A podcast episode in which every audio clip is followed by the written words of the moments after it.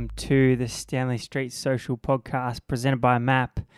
My name is Alex Clements, and today on the podcast we've got Campbell Flakemore, the co-host of the Stanley Street Social, chatting to Tao Geoghegan the winner of the 2020 Giro d'Italia. Uh, but first of all, if you do need some new kit, it's starting to hot up here in Melbourne. 29 degrees for the Melbourne Cup tomorrow. And uh, MAP have just released their latest season styles with updated colours um, in their proven favourites the Eco Pro base, the Flare Pro jersey, and an all new line of jackets and vests. Or if you're not in Melbourne or Australia um, and it's starting to cool down a bit, uh, they've also released their new performance layers uh, for the cooler months over the other side of the world. So if you do need some new cycling kit, make sure you head to map.cc to check out all their latest styles and updated kit.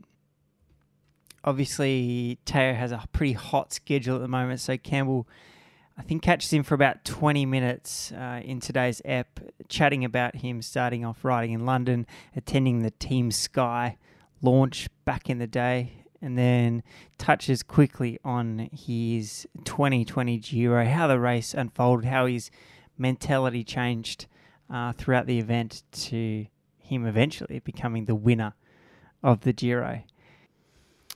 As we head into the back end of 2020, we're starting to look at planning for the Australian summer, which has unfortunately taken a little bit of a swing with Cadel's and the Tour Down Under being cancelled. But we're looking at what we can do to improve the podcast, improve your experience, and our friends at Harper, the marketing consulting agency, have uh, helped us design a little survey to get your feedback, to get your thoughts on the podcast. So if you could spare a couple of minutes to fill out that survey, it's in the episode notes uh, on our website or it'll be posted all over our socials. So if you could just fill out that, that would be greatly appreciated as we uh, look towards 2021. I hope you enjoy this episode with Tao if you do need some new kit, don't forget to head to map.cc. And if you could fill in the survey in the podcast links, that would be greatly appreciated. All right, massive guest on today. Hot topic: Tao Geoghegan, winner of the uh, the Giro this year, mate. Welcome to the podcast. Really appreciate you coming on in what I imagine has been a super busy week for you. Yeah, no worries, mate. Um, I think I've been on before, haven't I? Have I not? You've come on. You've done a. Uh, you've done like a few. In, you did an Insta takeover for us in yeah. uh, in Colombia last I year. I think I sent you a recording, but maybe maybe I'm making it up. Yeah, I can't, I can't remember. remember. You have to ask the big boss, Alex. how's it going? How's it, how's it been, mate? Like how how has this how's this week been? Like you won the Giro. What what have you been doing this week? Um, yeah, first and foremost, kind of got back home to Andorra and had to um, yeah drive back to the UK. Um, it was a plan I'd made a couple months ago, so to come back with the car and stuff, just to have the flexibility with everything that's been going on. Um, and obviously, I haven't haven't been in the UK since uh, like New Year's Day, 2020. So it's been the best part of a year. Certainly, certainly felt like a year. Um, and yeah, just been just been doing obviously quite a lot of media obligations and stuff, but um, but also just seeing the family and and sinking a few few pints and uh, all the normal stuff as well that you that you need to catch up on after the season. So no, it's been super nice. Yeah.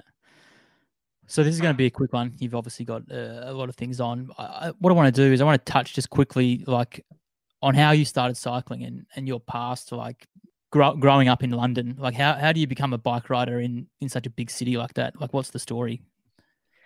Yeah, I mean, not very easily, to be honest. Um, I think until this year, there was no other professional from from London or even really from kind of the outskirts or suburbs of the city. Um, now there's two young guys that have come up through through the the outdoor velodrome that's down in South London in Herne Hill. Um, so they've come through through an amazing club that's that's based down there, um, which is actually one of the first, pretty much the first place I ever raced. Um, but even that was like an hour hour and a bit ride across central London, like across Tower Bridge, past all the the landmarks and stuff. Um, so yeah, it wasn't easy. I think I would like to hope and, and think that it's a bit easier now. There's definitely a lot more cycling, sport cycling culture in in the UK and, and even in London as well. Um, there's a few more facilities as well that can kind of give a bit of a safer haven and, and pathway, if you will, for for kids starting. But for me, I'd always ridden a lot of bikes. A lot of times growing up, my mum didn't have a car, so we like went around the city often on on bikes and and around our neighborhood and stuff. Um, and then when I was about 14, I think it was, I kind of by chance discovered the sport. Really, I was getting really into like the kind of city side of riding. I would go out with mates on on the weekend, and we'd, you know, we'd go all over London really, and and on bikes, um, exploring, I guess, for use of a better word, and. Uh, then because I'd always been competitive, I'd always played sport at um, at a really high level. At the time, I was still uh, swimming competitively, um, and I just I don't know, I loved it. There was something that I really connected with about leaving London every time, kind of that you did your sport, as it were. But I think for me in the start, it wasn't really training. I was just riding my bike. I just enjoyed it. We'd go out into the countryside and get lost and find our way back and have an adventure along the way um, as really as, as kids, you know, and and uh, it was so different to every sport I'd ever done because with football and swimming and and athletics and everything, we never left London. There's obviously so many people here that we'd uh, we'd almost always just stay stay within the city. So it was it was totally different and and yeah, unique. I think. Did you know like about the Tour de France and the Giro? Were you like a, a cycling fan? Um, at, at, that point, I started to discover it. Really, before that, I had no no idea about the existence of of, of cycling whatsoever. Um, I'd imagine, I don't remember it, but I'd imagine looking back, I must have seen the Olympics, um, obviously like the track cycling um, in in 2008. Obviously, GB had you know the best best Olympics ever by that point, um, especially with cycling. And then I think there was there was the odd kind of thing I'd seen, like the tour obviously started in 2007. Um, so I was yeah 12 at the time. I think I'd just kind of started to. It's hard when you look back because all these things kind of merge into one. But I think I just maybe was around the time where I was about to get my first road bike, something like that. I can remember something with clipless pedals where you know, like everyone, you struggling, especially in the city with so many traffic lights and stuff. You get plenty of practice. Um, yeah. But uh, it's it's weird looking back with all that stuff. Actually, I was just looking at an old email server this morning, trying to find a, an email, laughing with my mum over over a cup of coffee, and um, yeah, I stumbled upon some other weird email that I'd you know hadn't seen in years, like asking for sponsorship and stuff when I was a kid. So it's quite funny when you look back at some of that stuff. Yeah, come a long way, mate. Um, in such a short period of time, you're still you still seem like a massive fan, like of the sport. Like, do you see yourself still as a fan? Yeah, I mean, I think I think the sport's still like I find it as as interesting and as cool for the same reasons as when I was a kid, really, in terms of like the amazing places we get to go. Um, you know, it's led me to meet so many interesting and and uh, memorable people and also close friends. Um, and yeah, it's still surprising me um, all the time. Really, being being involved in cycling and and um, getting to do the things that we do. So I think I think more so it's like just keeping that perspective and awareness of the the privilege that you have and how lucky you know that we are to be first and foremost professional sports people and then you know as a young british guy and and whatnot and, and as a cyclist i feel really privileged to to be on my team i think um, so, yeah, I think it's all about that matter of perspective, really. That's why it's nice to come back to London. Everyone's rushing off to work and primary school and secondary school and all the rest of it. And uh, yeah, I can not been so many moments this week, but take a few moments to just take it, you know, all this life in here because it's so different to the life that we lead most of the year um, as as cyclists, and uh, this is a bit more real, you know. And I think it's important to kind of break out from your from your bubble for use of a better 2020 uh, keyword um, and, Yeah. and see everything else that's going on.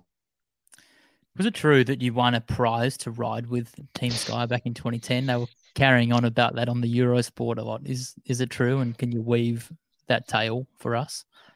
Yeah, it was again. It's pretty long ago, um, but from from what I remember, it would have been 2010, I think. So I was working Saturdays in a bike shop at the time. I was just again like just started racing, but not much because I was I was doing that job and I was just kind of getting into the sport really. Um, and yeah, obviously the team launched. I think.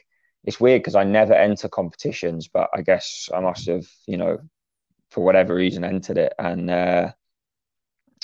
because it was all kind of shrouded in secrecy but it was in in a public place. There was like a text message on the morning of the event um if you were selected i guess or not and with a location. And so i can remember it was on you know like a little tiny sony ericsson phone that you just texted and called on um, Yeah.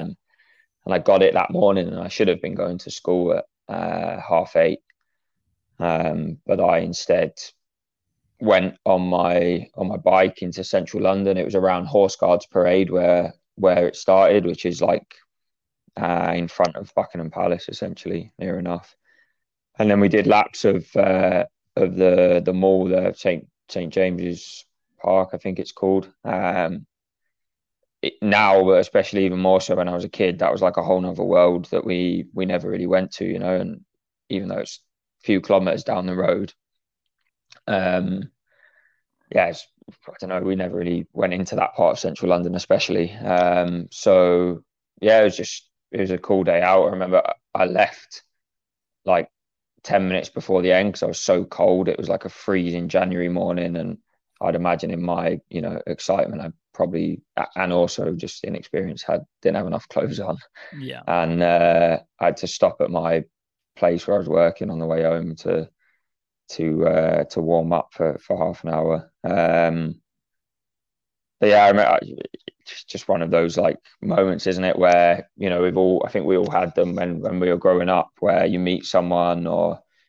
or you do you do some something like that, and it just keeps you believing that you should kind of keep pursuing pursuing that dream or whatever it is that you're that you're doing. And I'd, I'd imagine that was looking back probably pretty significant for me just to ride my bike next to professionals and see them in the flesh.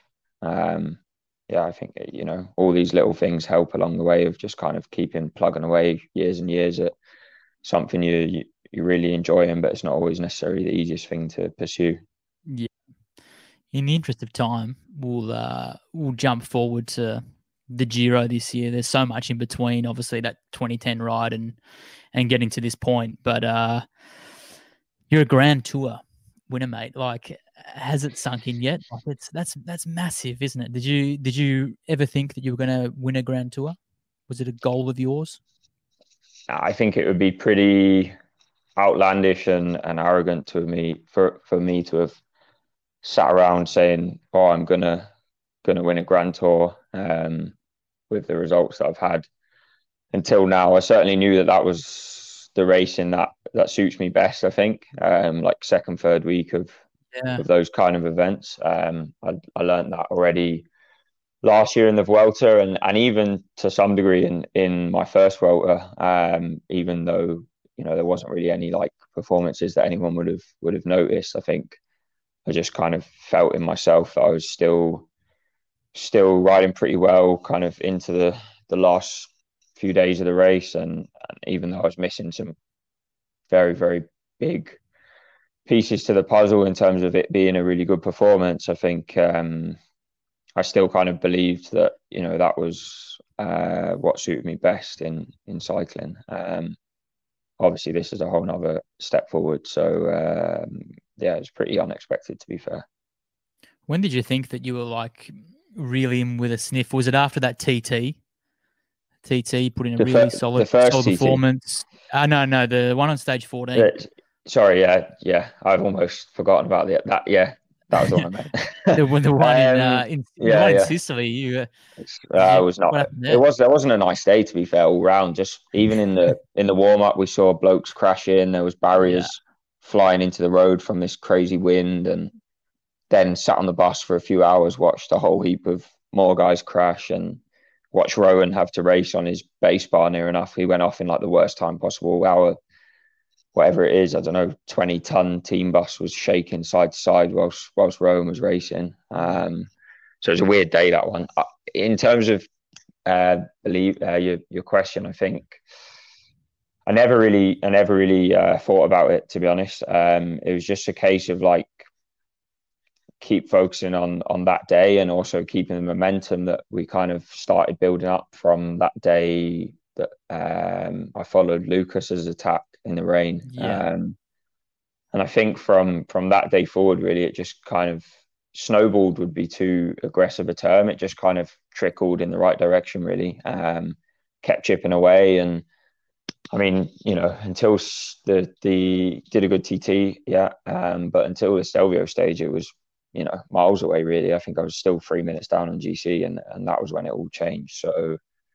Um, there was definitely a lot of moments where we rescued a good result or you know we kept in the in the game but at the same time i think it was never like oh you know we're up ski here it was just oh, okay we try top 10 top 10 or or even we didn't even really speak in in those terms to a lot of the time um and then obviously yeah then it kind of was like oh okay maybe we're a bit better than top 10 and then stelvio obviously changed everything so yeah thanks to uh, old mate rohan dennis really yeah, he was he was climbing like a madman, wasn't he? In those last couple of days.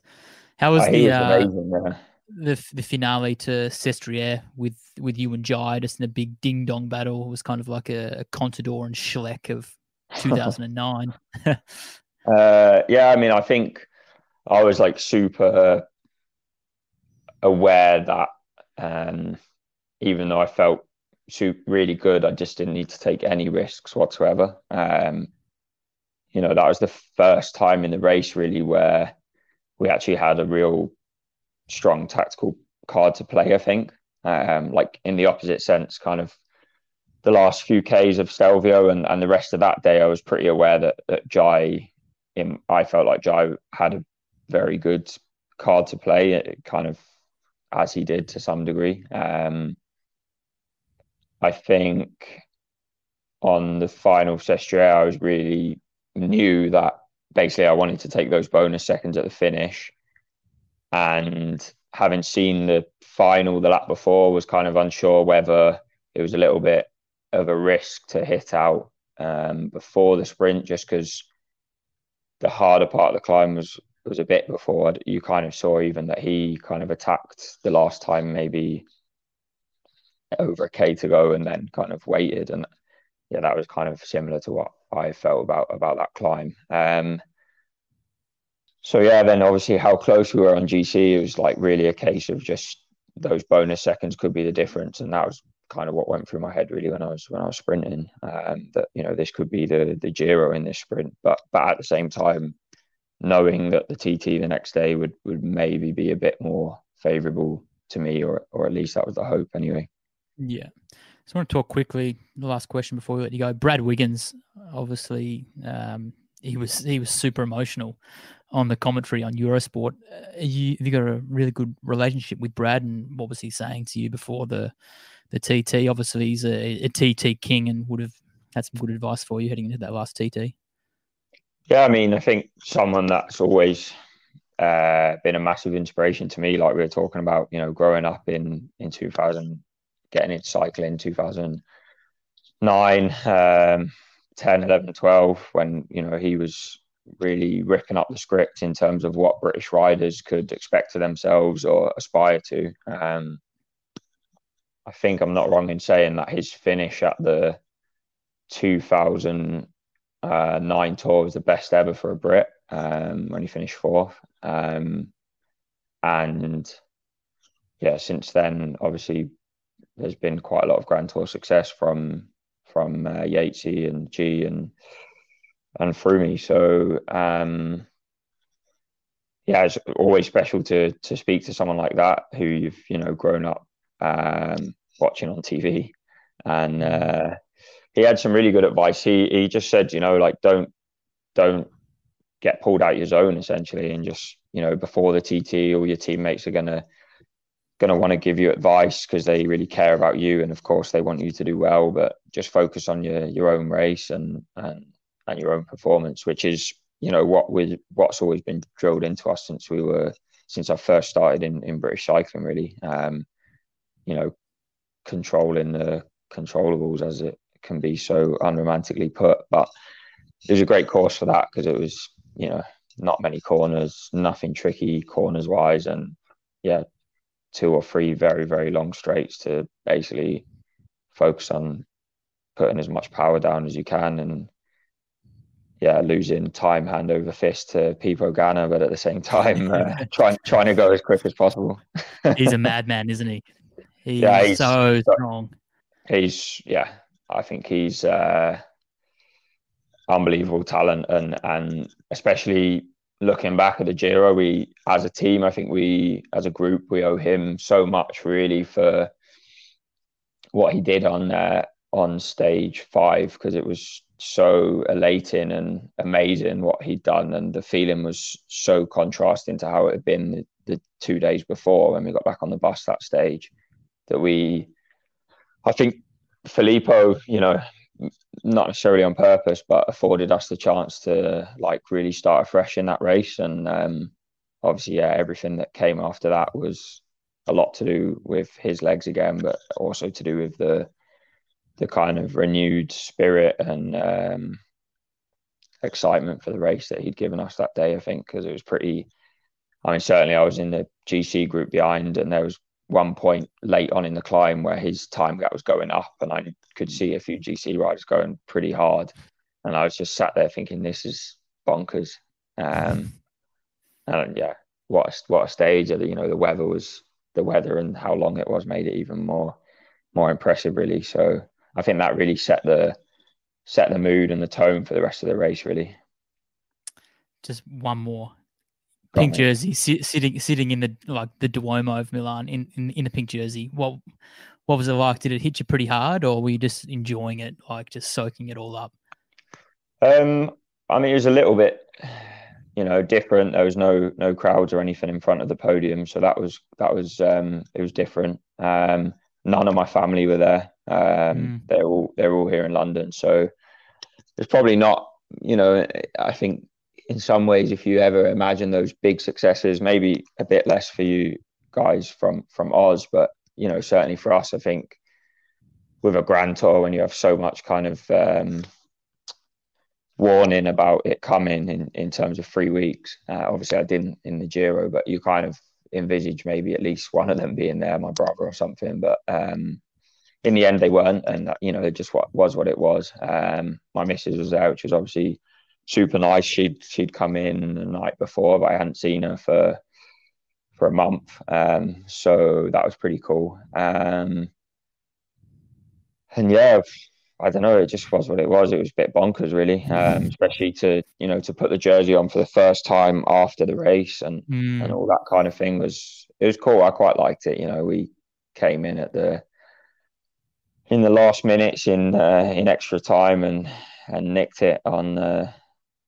on that last stage. So yeah, I mean, also I think should say chapeau to to Jai. I'm super happy for him, and and uh, you know it was a shame that he was the the bloke that was on the mm, you know on the receiving end of us taking that jersey that day because he's a super good guy. But um, I'm also super happy for him because I think both of us would have, you know, if I'd been offered second place before the Giro, I probably would have signed the contract there and then. So, snatched at it, yeah. Yeah, I mean, yeah. So I think, um, yeah, I chatted a little bit in the last couple of days, and uh, I hope he's also enjoying it because I think speaking to a lot of people here in the UK, they loved the race, and the the thing that's made me so most happy really since I've got home is like people saying how much they enjoyed the race and how much fun it was. Um, because that's not really normal from my experience. Um, of, of, course, people enjoy cycling, but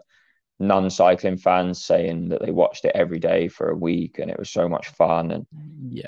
even journalists saying it and stuff is pretty pretty uh, unusual from my experience. So that's been super nice. I think everything that's happened this year is you know led to this point and here we are congrats again mate on the win and really appreciate you uh, slipping us into your super tight schedule so uh, all right. All the best for the future and and really appreciate you coming on, mate. Cheers, buddy. Thanks. Cheers. Thanks.